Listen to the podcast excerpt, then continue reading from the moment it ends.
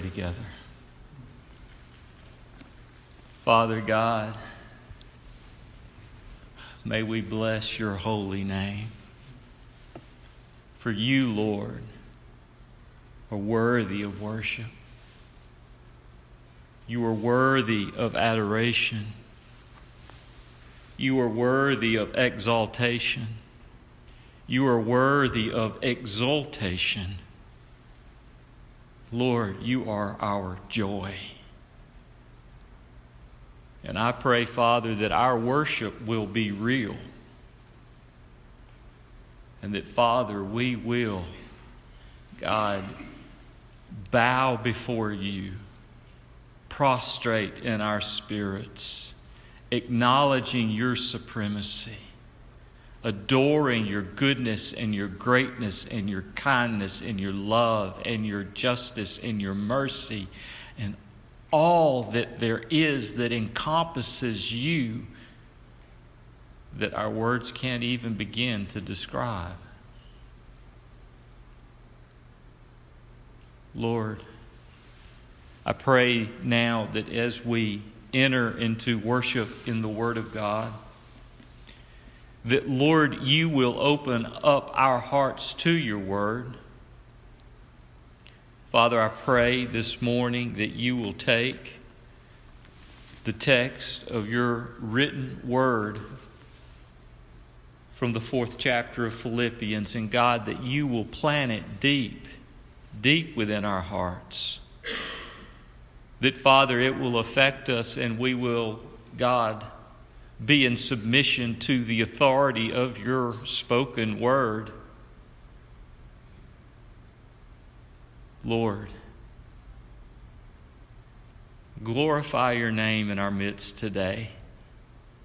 Speak, Father, for me. In Jesus' name I pray.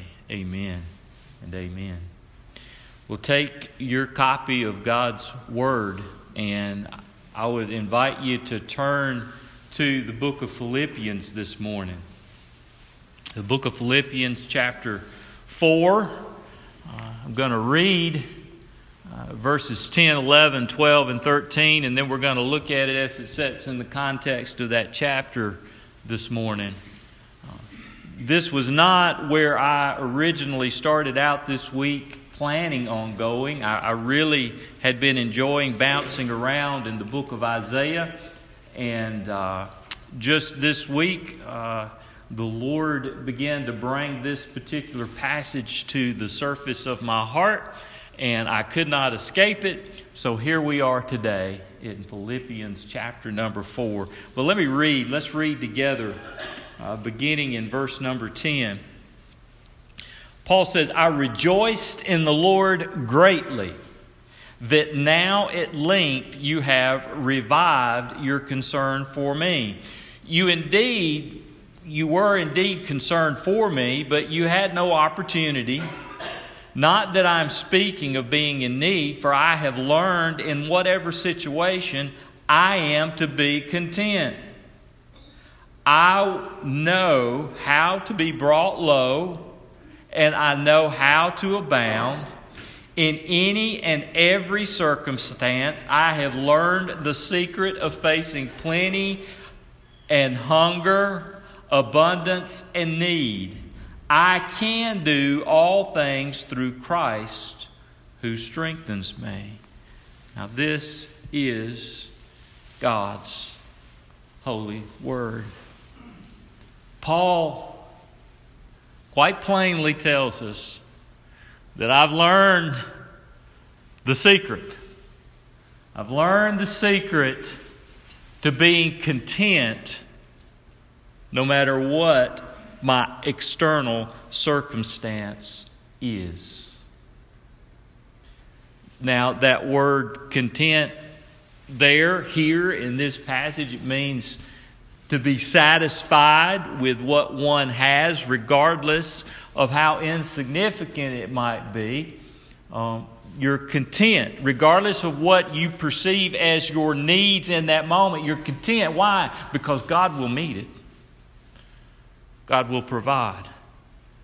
God is sufficient for you.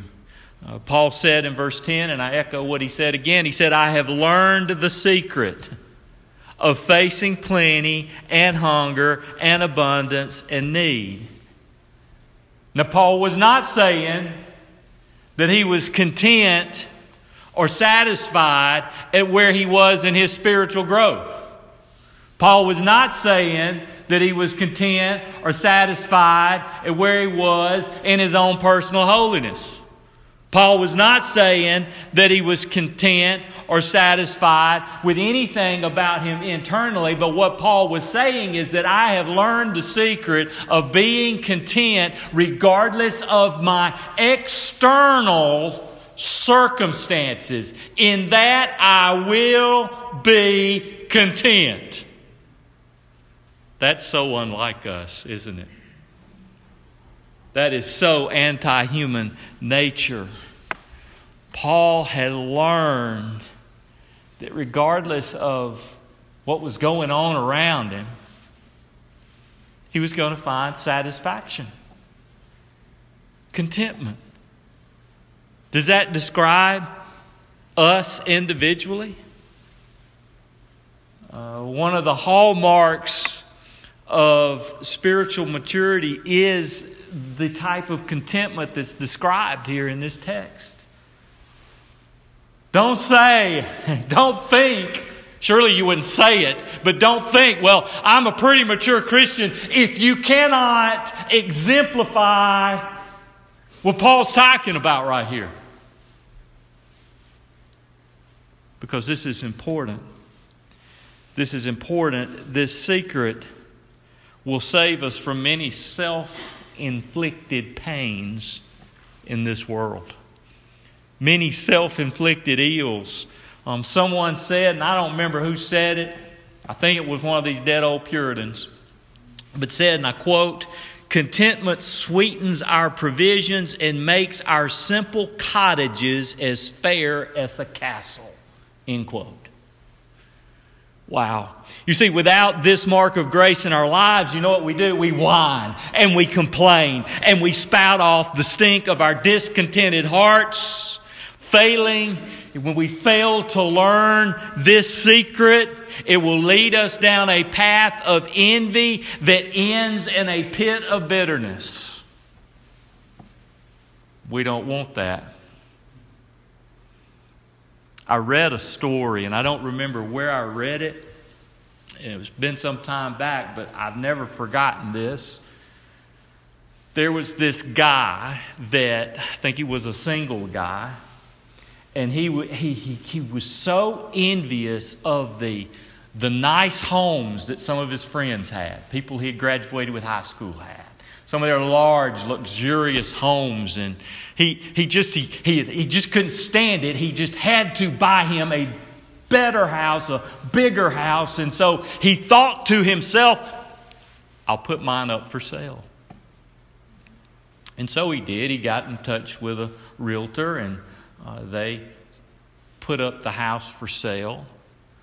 And the next day, this gentleman was scanning the, uh, looking for other homes to buy, and he, he saw one that caught his eye. And he circled it and he said, This is exactly what I'm looking for. And so he called the realtor. And the realtor didn't really know how to respond to his interest in the home that he was interested in. Because the house that he circled was his house that he put up for sale. Now, I know that sounds comical, and whether that's true or not, I don't know. But what I will tell you is that it sadly describes so many and how they find themselves today. Um, the Christian should not be characterized by the discontentment of the world. But our culture makes learning this secret that Paul is talking about so difficult because the world is shouting at us to listen to me and listen to me carefully. The world is shouting at us to pursue the American dream and, and pursue bigger houses and bigger bank accounts and and have bigger boats and faster cars than the neighbor. And, and so don't misunderstand. There's nothing wrong with those things in and of themselves. But when we pursue them and not satisfied at where we are, rather than seeking first the kingdom of God and His righteousness, allowing His provision to provide for us, we become something that is utterly wrong. So we must be careful. Our culture makes it so hard to be what Paul's talking about. Paul says he's learned the secret of a specific type of contentment, a contentment and satisfaction regardless of his outside circumstances. And Paul learned this in the fire of affliction. I want you to understand that. Paul, listen, Paul isn't writing the fourth chapter of Philippians from some Roman palace and speaking from theory and pontificating things that sound great and wonderful and noble. He's writing it to you, guess where? From, a, from prison. He's not pampered right now. If you go back to chapter 1 of the book of Philippians and you read around verses 12 and 13, you see where he is, where he's penning this book and where he's writing this letter. And in verse 12, he says, I want you to know, brothers, that what has happened to me has really served to advance the gospel so that it has become known throughout the whole imperial guard and to all the rest that my imprisonment is for Christ. So he isn't writing you from the sandy shore of the Mediterranean. He's not sitting up in some chateau with it easy, thinking about, well, this will sound so good and noble. He's writing from his imprisonment, saying, I have learned the secret of contentment. I've learned it. Now, guys, this is something we need to all grow in. I, this is an internal struggle for me.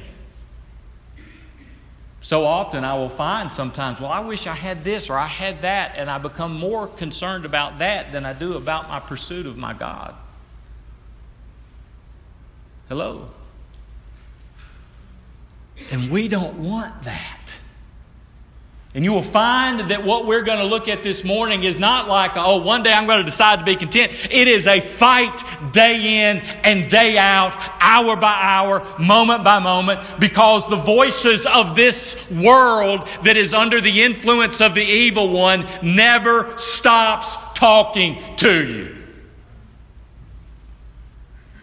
Now, verse 11 and verse 12 out of the verses that I read to you. They are seated in a context of principles that are clues, if you will, on the pathway of discovering this secret of contentment. I call them context clues. They are things here that God has been so gracious to show us that if we would practice these things, we will find ourselves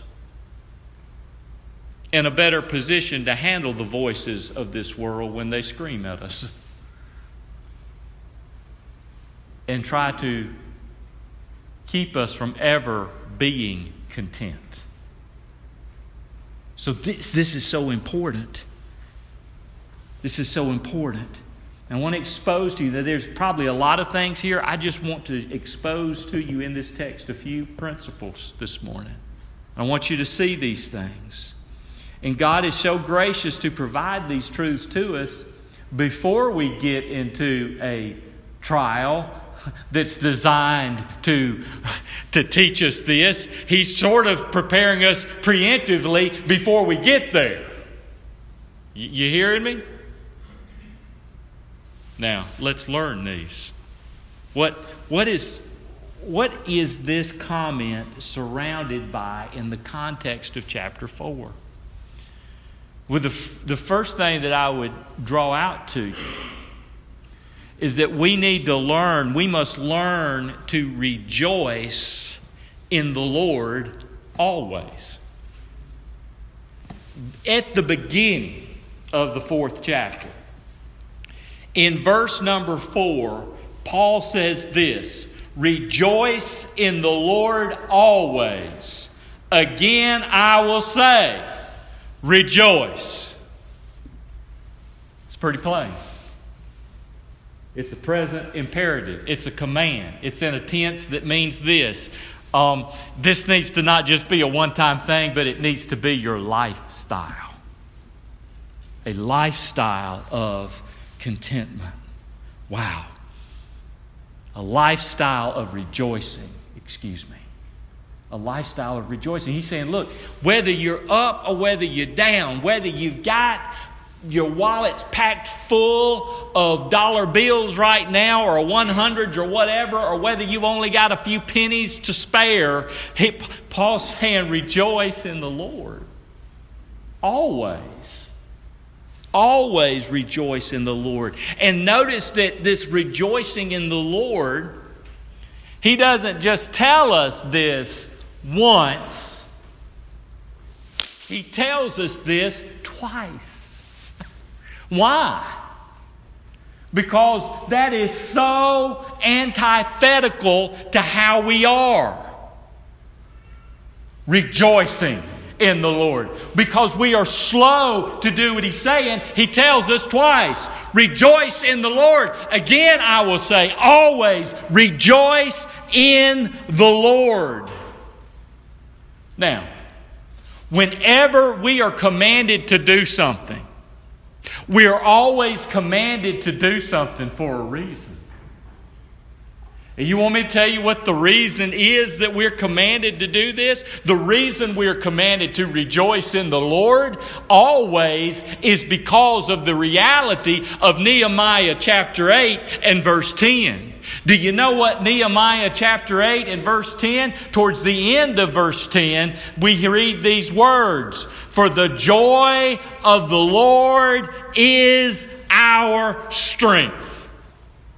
You want to know how Paul could write so confidently from a prison cell? How Paul could write so confidently when he was in need? You want to know how? Because he was rejoicing in the Lord. He was rejoicing in who his God was. He was rejoicing in him. He was going to praise him. He was going to rejoice in him and take joy in God. Not find his joy in his circumstances, not find his joy in what he's got in his bank account, not find his joy and how well his home is put together or built or whatever. He was going to find his joy in the Lord God Almighty, the Lord Jesus Christ. He was going to find joy in them. And in finding joy in Him, he would find the strength to stand up in the midst of his lack. Is anybody hearing me?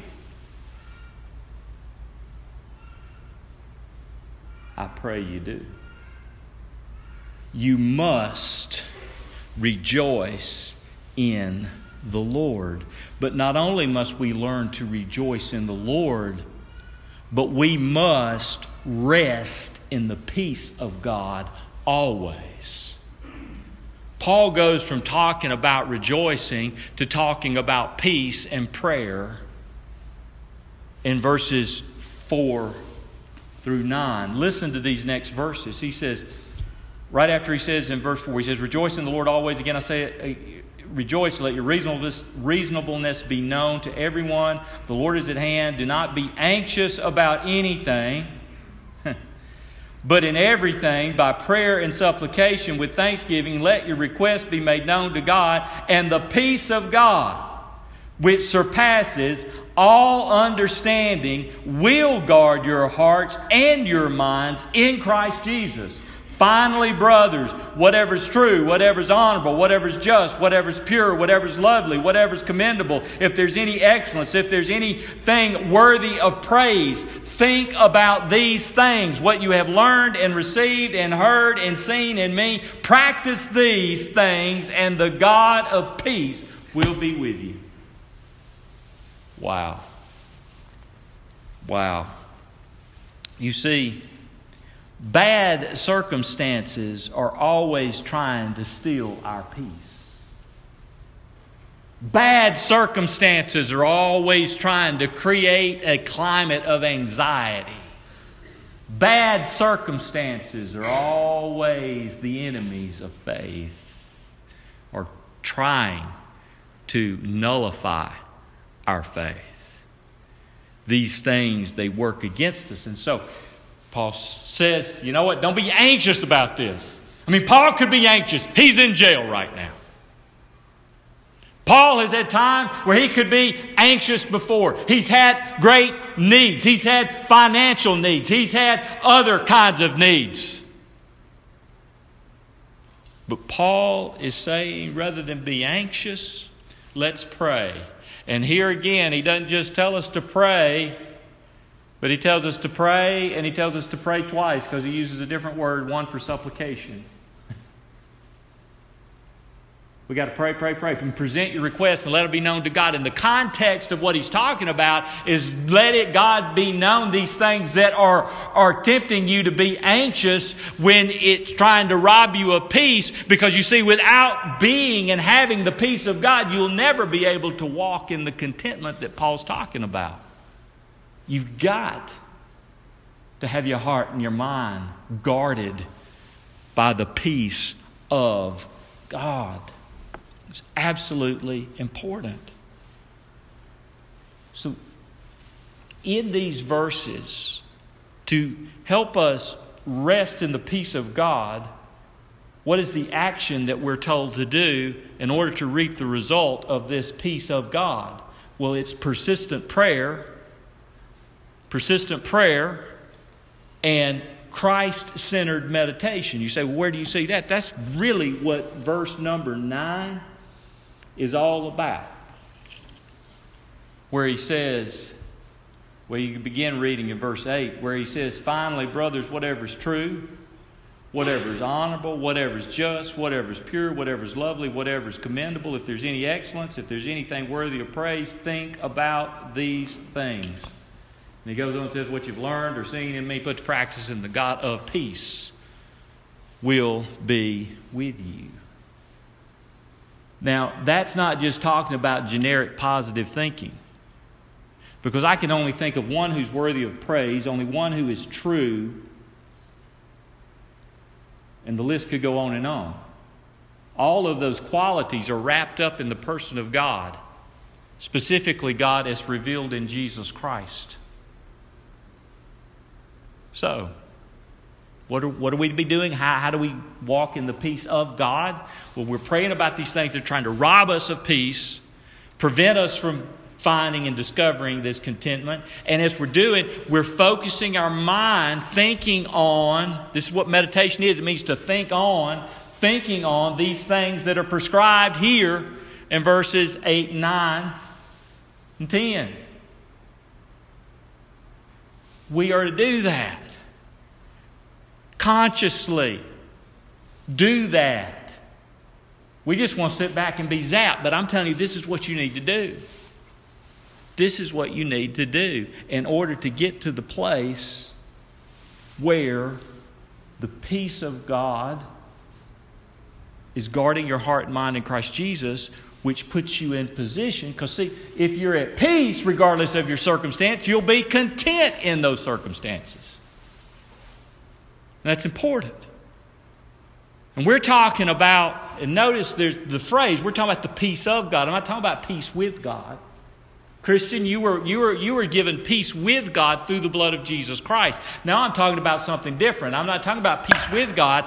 What Paul's talking about is the peace of God and having that peace, that practical peace in our lives when our circumstances are trying to rob us of that peace and hinder us from being content, as Paul is talking about.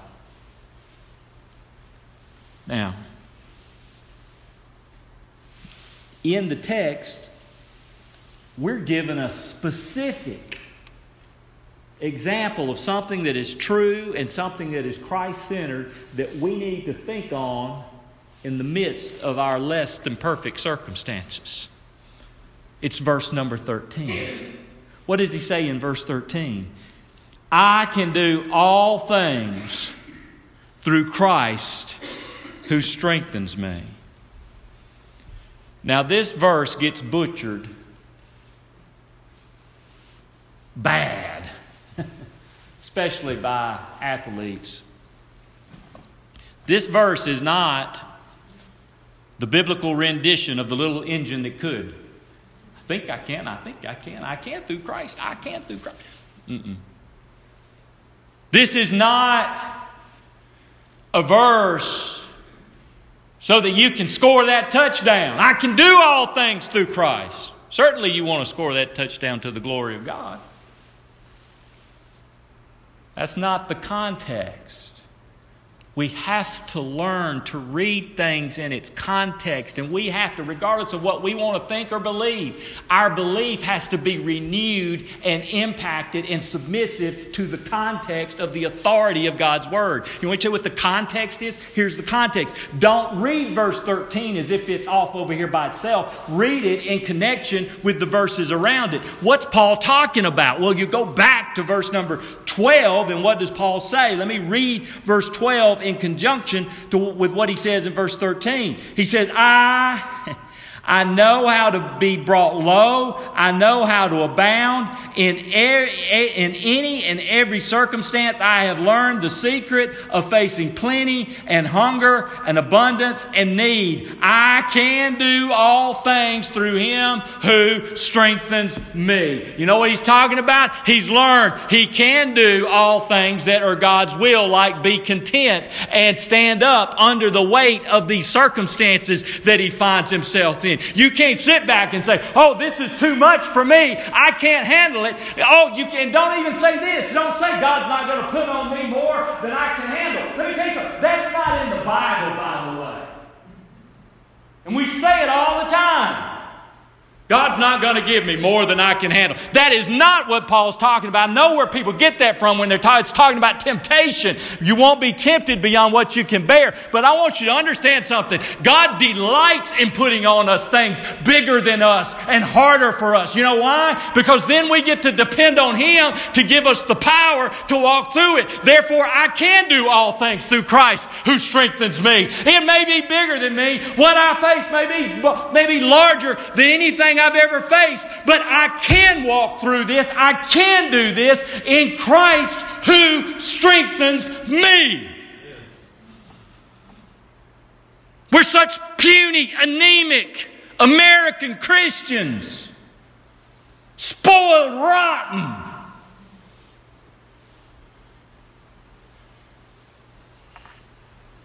And we need to learn how if tomorrow we were to find out that a fascist government takes over and we ain't too far away. And we lose every blessing we ever had. We're not going to fall apart. Because, like Paul, if Paul could say what Paul said under the tyranny of a Roman, corrupt Roman government, let me tell you something Rome was far more corrupt than the corruption you see in America today. If Paul could say that in that environment, we can too. Because I can do all things through Christ who strengthens me. You know how he knew Christ would strengthen him? In verse 13, because he's rejoicing in the Lord in verse 4, and the joy of the Lord is your strength. Oh, you see that connection? That's good. That's good.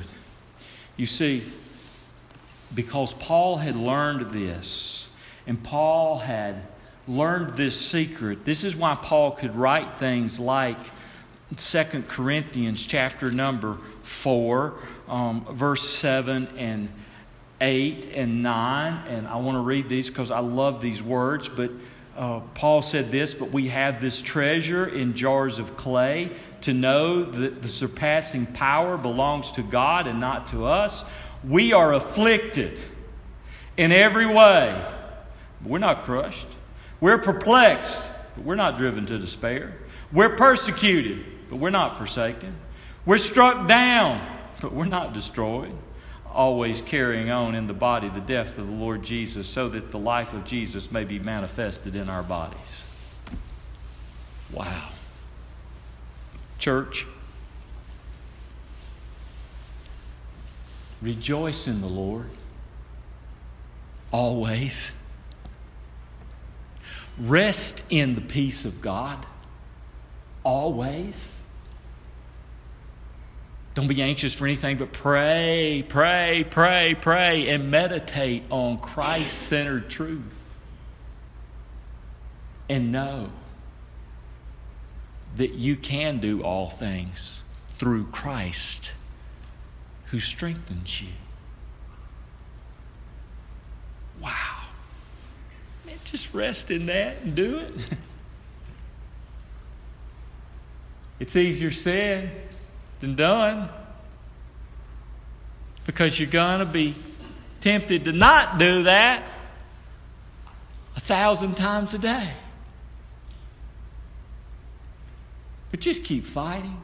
Don't give up.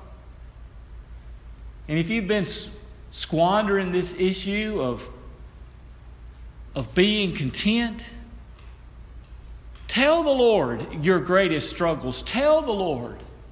He knows.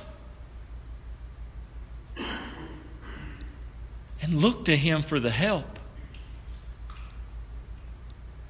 For I know where my help comes from. It comes from the Lord, the maker of heaven and earth. Others of you, whether you're sitting in here or you're somebody that ever listens to this audio somewhere that's maybe not here and they're listening to it later on. This peace of God thing that I've talked about and this being content. You will always be frustrating in trying to pursue that if you have never found peace with God. You have to have peace with God through the blood of Jesus Christ. Or none of these things make sense or work. Ye must be born again. Now, I'm going to ask every head to be bowed and every eye to be closed.